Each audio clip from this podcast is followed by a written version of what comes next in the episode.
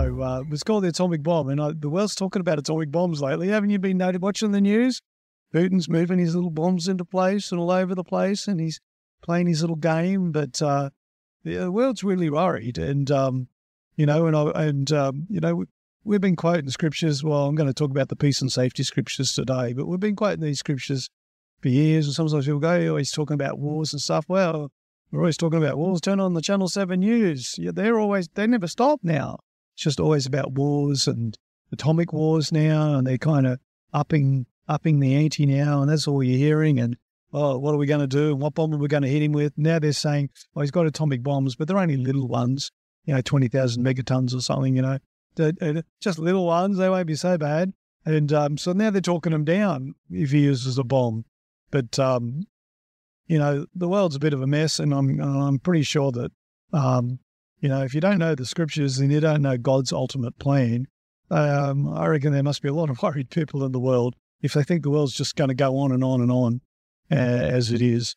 Uh, I think they got they're sadly mistaken, but um, but we don't know if this is it or that all blows away and there's another war twenty years from now from another angle. We don't know how it's all going to unfold, but the word of God is is uh, pretty straightforward in in what's happening, and it talks about people will be asking for peace and safety and you know, I think one scripture says, cry for peace and safety. I think the one I'm reading today um, is um, when they say we have peace and safety. But are they saying we want peace and safety because there isn't any, or are they saying we've finally got peace and safety? The wars have ended, we're finally peace and we're at peace and we're finally safe. I'm not sure which one it is, to tell you the truth.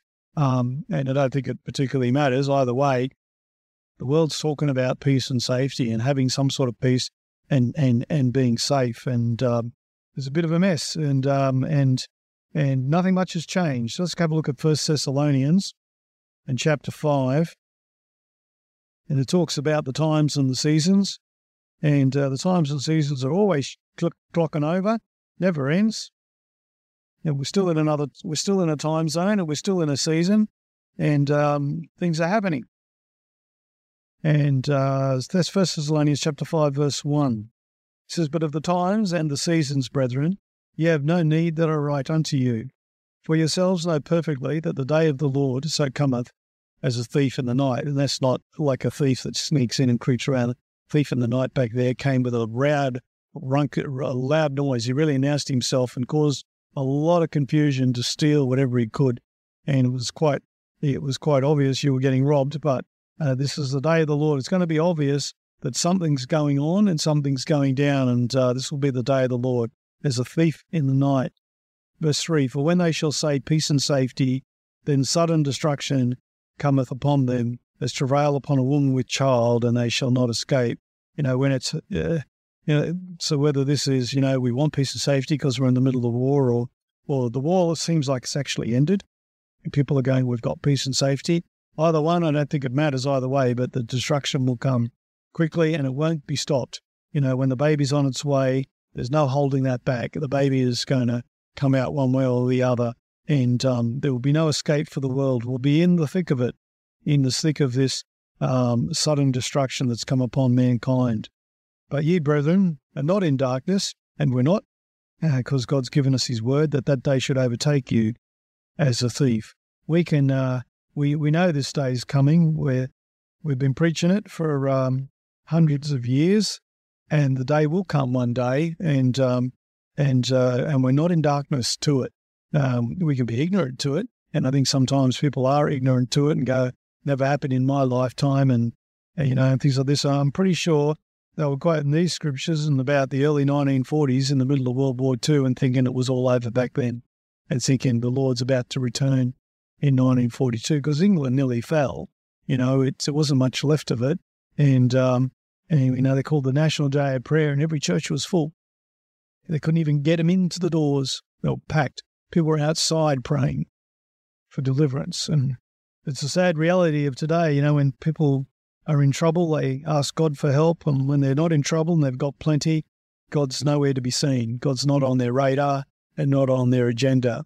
Um, uh, but God loves to be spoken to and he loves people to call upon him.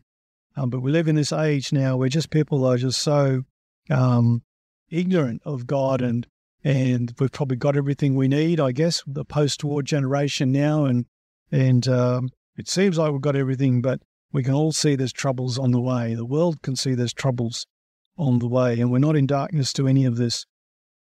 Ye are children of light, verse 5. You're all children of light and the children of the day. We are not of the night, nor of darkness. Therefore, let us not sleep as do others, but let us watch and be sober. Sober is be of the right mind, basically walking in the Spirit.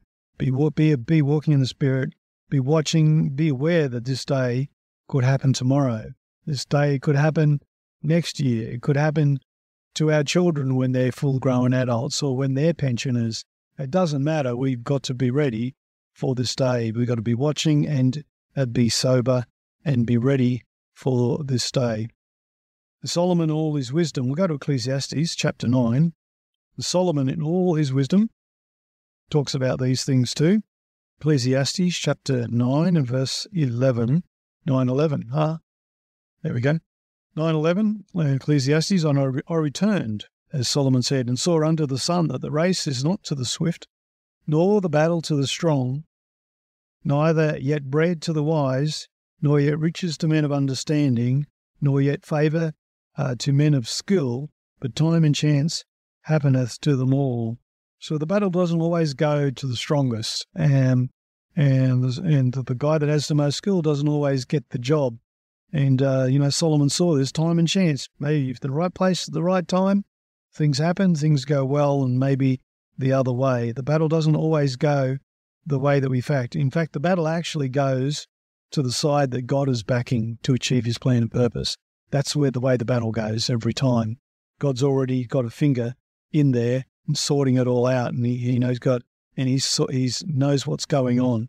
And um, well, no man, uh, verse twelve. For no man also knoweth his not his. For man also knoweth not his time, as the fishes that are taken in an evil net, and as the birds that are caught in a snare. So are the sons of men uh, snared in an evil time when it falleth suddenly upon them. And um, this could be our generation. It'll be an evil time and it will fall suddenly upon this generation, upon this world that we live in. And, um, and uh, which way the battle goes? Well, it'll go in the direction that God says it's going to go. And it's not always to the strongest. It's not always to the biggest guy that's going to win the battle. You know, we live in these interesting times. There's evil forces at work that would destroy all that we hold dear to life. Um, you know, the, the nightly news is a scary thing to watch nowadays, and our world is changing. Everything's changing, and um, you know, and whether we like it or not, you know, suddenly we could be in the thick of it. Suddenly, you know, the, the Ukraine war could be on our doorstep or a worldwide doorstep, which is probably where it's heading if it continues to escalate the way it does. You know, Matthew 24, you know, Jesus told us what the world would look like before his return, and not reading anything out of Matthew 24, but if you read that, it reads like the six o'clock news tonight, today. And uh, like it's right upon us, and we're right there. And Solomon also, again, in uh, just one little verse here, Proverbs 21, verse 31, he tells us the horse is prepared against the day of battle, but safety is of the Lord. And um, sure, we can prepare ourselves. Uh, you know, the, uh, Australia has raised its budget for defence. It's buying submarines, and um, our enemy, that's not our enemy, is not happy about that at the moment.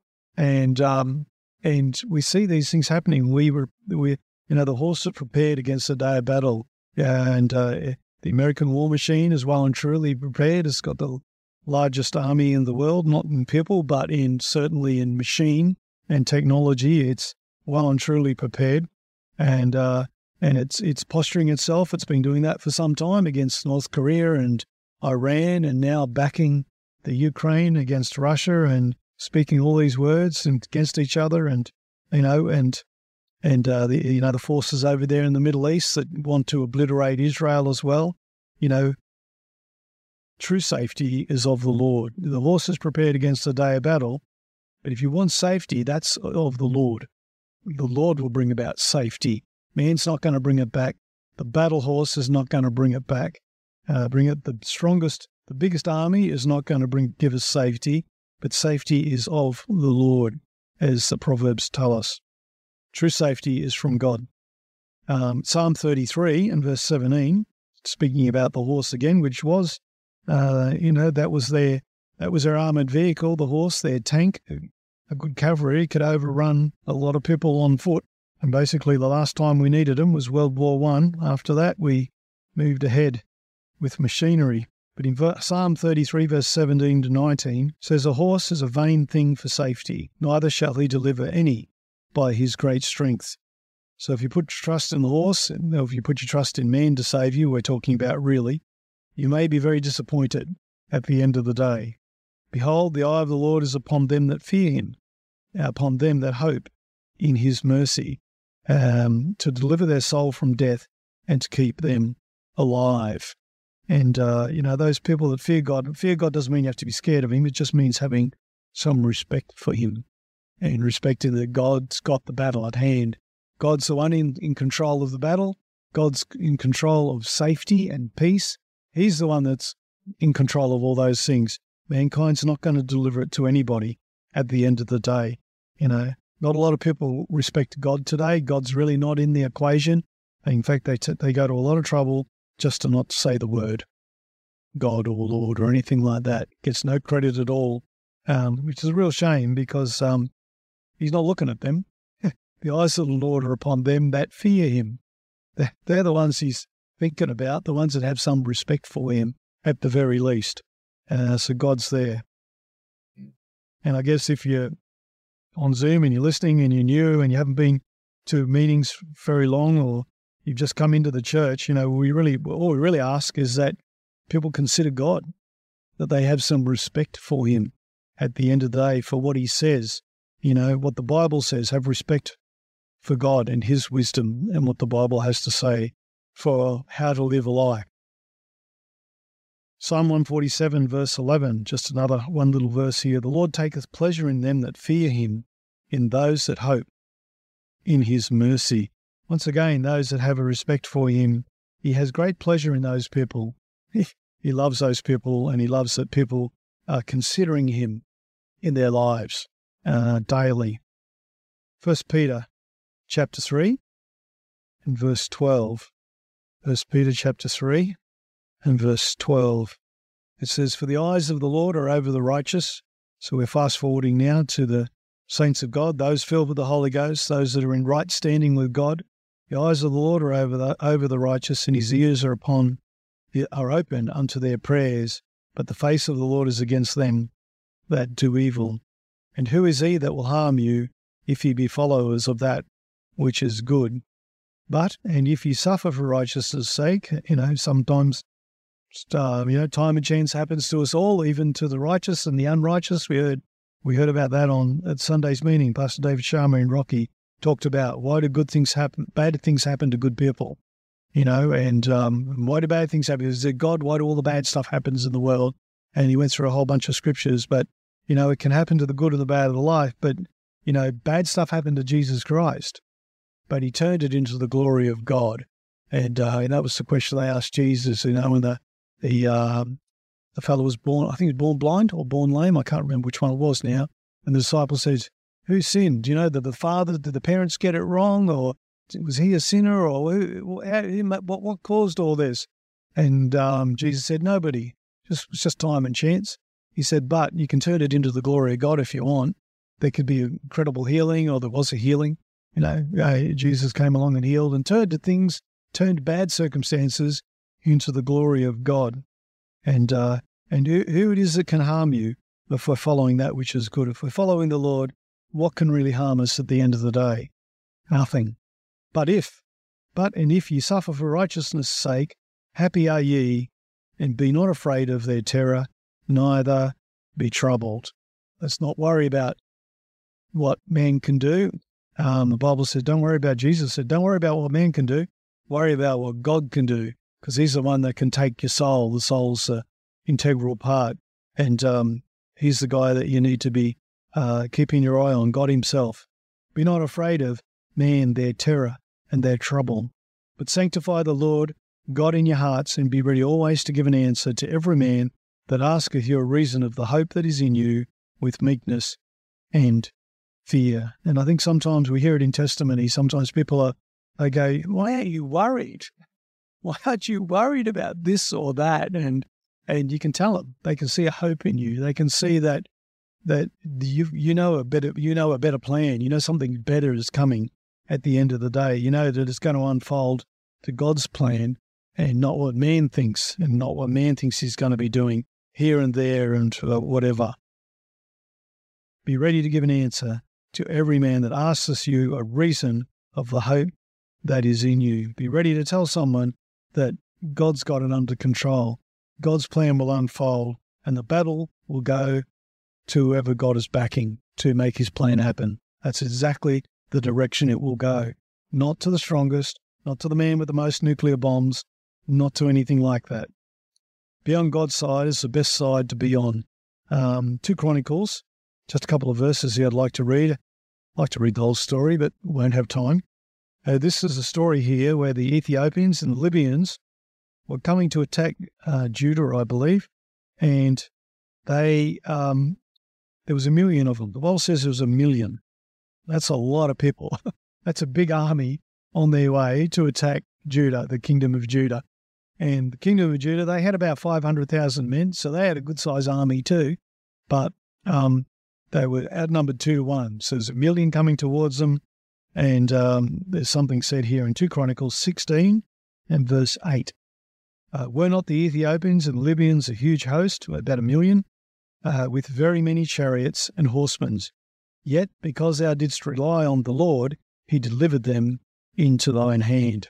A million of them still couldn't overrun the kingdom of Judah. They called out on God to deliver them and go, Which way the battle's going to go, Lord? Well, who feared the Lord? Who respected the Lord? It wasn't the uh, the Ethiopians and Libyans, Libyans, Lubans, Lubans, um, a huge host. It wasn't them. It was the guys that respected the law that called out on the Lord. So the battle went their way, didn't it? The battle goes the direction where God decides. Verse 9 For the eyes of the Lord run to and fro throughout the whole earth to show himself strong uh, in the behalf of them whose heart is perfect toward him. Herein thou, dost fool, thou hast done foolishly, therefore from henceforth thou shalt have wars. And uh, that's the reason we have wars today is because man is foolish. God is sensible, but they don't want to follow what God's rules are. They want to do what God does. Um, you know, the example he was saying how the battle run God's ways, God's eyes were on the people that were following him, that feared him, that had respect for him. And so they won the battle against a million. But man's foolish. He does foolishness, and therefore we have wars. So, the, so if we're fighting wars, we know man's being foolish. That's pretty much the bottom line. And we'll always have wars until the Lord comes back. There's no way around it. Mankind just doesn't get it right. Uh, he's always doing stupid, foolish things. Psalm 37 and verse 39. But the salvation of the righteous is of the Lord. He is their strength uh, in the time of trouble, and there will be a time of trouble. It seems it's coming, and uh, but we have uh, the Lord. He's our strength, and He is our salvation. And the Lord shall help them and deliver them.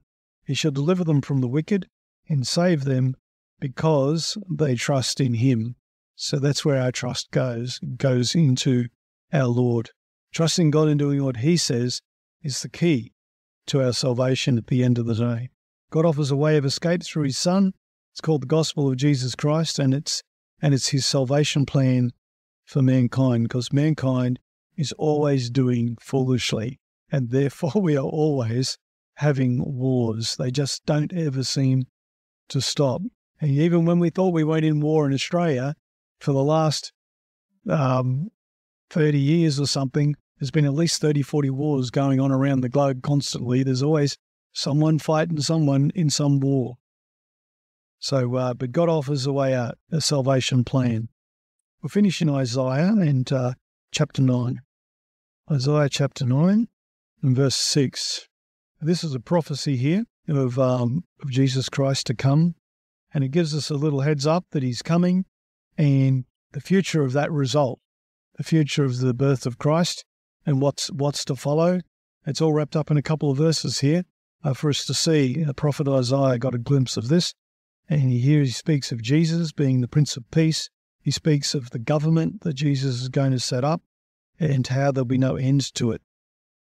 Um, verse 6 For unto us a child is born, unto us a son is given, and the government shall be upon his shoulder, and his name shall be called Wonderful Counselor, the Mighty God, the Everlasting Father, the Prince of Peace. And um, Jesus Christ is going to bring about true peace on the earth.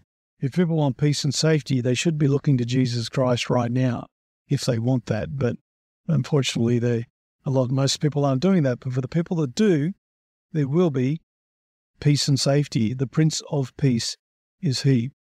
Of the increase in verse seven of the increase of His government and peace, there shall be no end. Imagine that a world with a government with no end of peace. No more wars. They're finished with. They're done. Um, of his increase of his government and peace, there shall be no end. And we won't need elections. We'll just want Jesus Christ in there running the show because we'll finally have a world that will have peace and safety. No end. Upon the throne of David and upon his kingdom to order it and to establish it with judgment and with justice from henceforth, even forever. So we'll have justice and judgment as well. Um, true justice, true, true judgment, true justice, and real peace and safety for a world and for the people who live in it. From henceforth, even forever. The zeal of the Lord of hosts will perform this. Man's not going to save us. America's war machine's not going to save us. None of those. The battle will go to where God says it's going to go. And God will do this at the end of the day. He will perform it all. He will perform this for those that fear Him, for a remnant, just a few, basically, that are saved. He's coming back for those. Otherwise, uh, you know, maybe just let the world blow itself into oblivion. I don't know. Maybe he's just coming back for a few that respect Him, just for the few that have their eyes upon the Lord, that call upon Him daily, and uh, and He hears that, and He's coming back and he's going to perform this, which is a government and peace with absolutely no end. Amen. Leave it there.